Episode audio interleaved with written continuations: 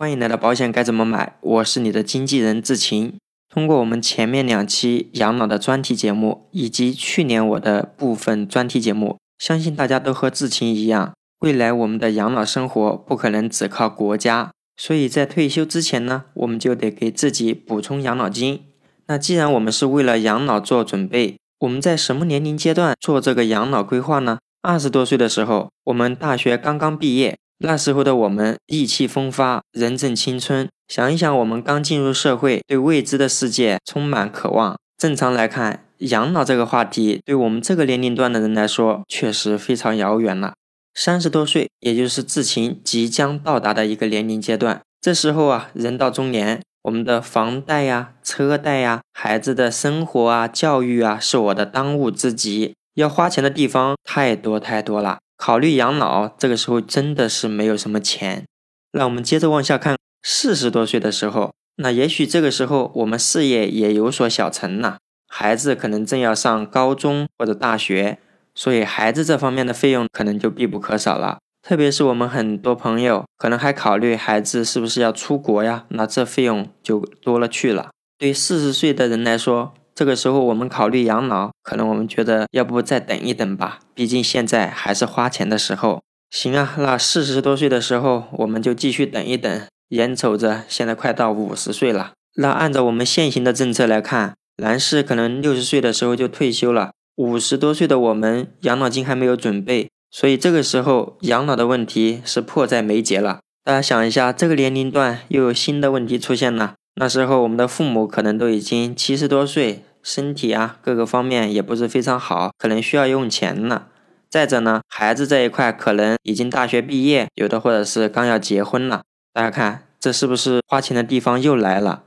五十岁的时候我们还要等吗？所以通常情况下，五十多岁我们还没有准备养老金，躲也躲不过去了。只有赶紧想一想，现在市场上是不是有一些什么合适的理财产品给我们准备养老金呢？根据我们前两期的节目，我们可以发现，按照目前我们的一个交费水平，可以初步预估未来我们可以领到的钱与当时社平工资的一个比例。前面我们已经说了，大概是在百分之二十几到百分之八十几不等。所以，如果目前我们的单位给我们缴的社平的交费基数非常低，那我们未来要给自己额外补充的养老金就要多补充一些。当然，如果我们现在单位福利非常好，未来我们可能压力要小一些。这里每个人的情况也不一样。自行做一个假设，就算我们目前单位给我们交的这个福利政策交费基数还是比较好，我们个人准备养老金那就少一点点吧。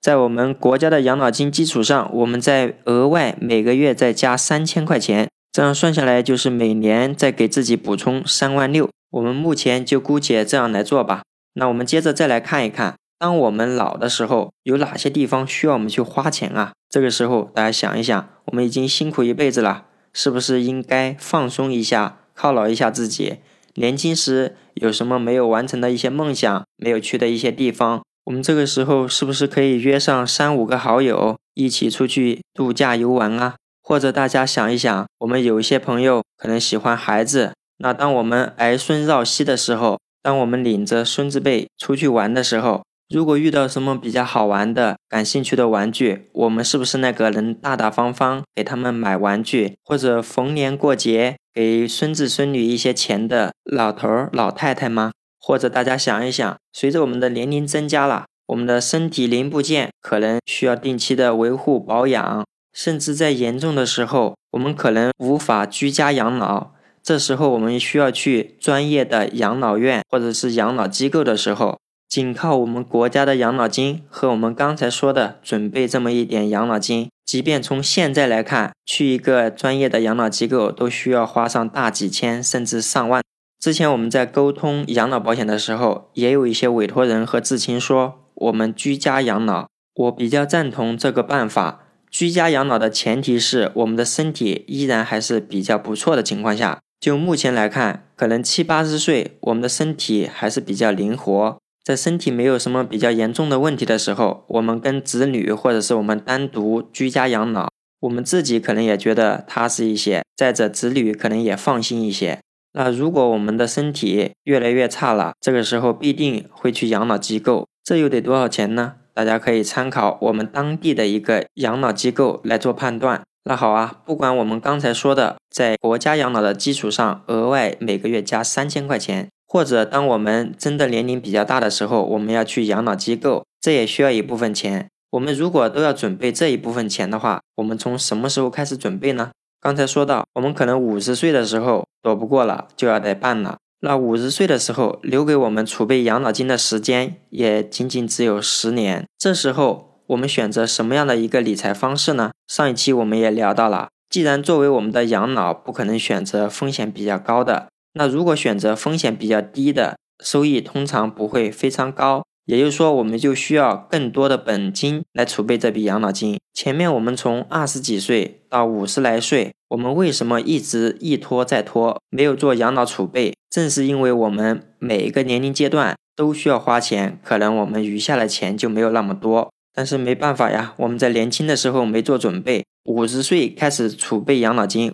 刚才我们说额外再加三千块钱一个月的养老金，我们如果通过保险的形式。五十岁开始，我们准备十年，每年需要多少钱呢？那志勤这边做了一个测算，我们五十岁开始准备十年的养老储备，我们每年就要储备五万三千多块钱。可能大家就在想，我们五十来岁，可能刚把孩子的大学给供完了，或者这个时候孩子已经结婚了，这时候需要用一大笔钱，每年让我准备五万多块钱，可能还是有一点难度。那我们要不这样吧，把时光倒流。现在，如果我们四十岁、六十岁开始退休，我们给自己准备二十年的时间。四十岁开始准备养老金，对我们来说，虽然这个时候孩子也需要钱，但是我们的事业也比较稳定，一般情况下还是可以着手做出一些准备的。那如果我们从四十岁开始准备养老金，总共呢为自己准备二十年，我们每年需要准备多少呢？因为这个时候留给我们准备的时间更长了。与我们五十岁开始准备相比，从之前的五万多块钱，现在每年只需要准备三万七千多块钱就行了。从养老储备来说，如果我们把这个时间拉长到二十年，对我们来说就轻松了一些。也许目前在听节目的四十来岁的朋友，可能我们觉得这似乎也是有难度啊。那我们就让时光再倒流一些吧，回到我们当时刚毕业不久的状态，就比如二十五岁。如果我们六十岁退休，对我们来说，我们储备养老金的时间可以长达三十五年。如果再具体到保险的产品，目前我这边看最长缴费是三十年。如果我们二十五岁开始为自己准备养老金，准备三十年，想要在六十岁退休的时候额外再给自己每个月补充三千块钱，那这个时候我们每年投入的钱一万块钱都不到了。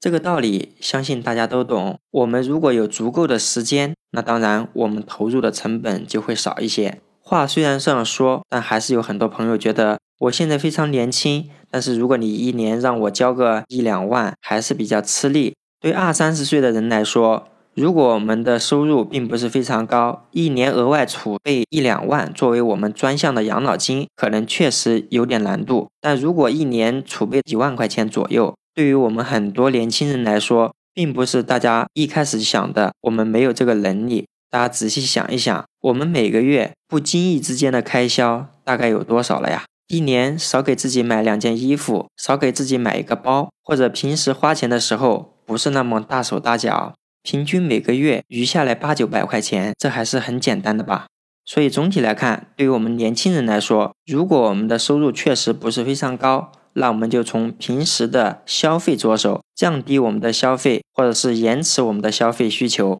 就会很轻易的每个月留下来那么几百块钱。年轻的时候事业就做得风生水起的朋友来说，想必每个月为自己存两千、三千作为我们未来的养老打算，想必也不是非常麻烦。说到养老啊，很多时候并不是说我们不能做，而是因为我们的意识并没有到位。很多人都觉得现在我们比较年轻，未来再说。但是未来的时候，我们就会想，如果年轻的时候我们给自己强制存一笔钱，现在我们的养老生活将会更加轻松、更加丰富多彩啦。关于养老的问题呢，志清就说到这里。大家如果有什么其他的见解，我们评论区见。志青期待大家的订阅、评论、分享本专辑。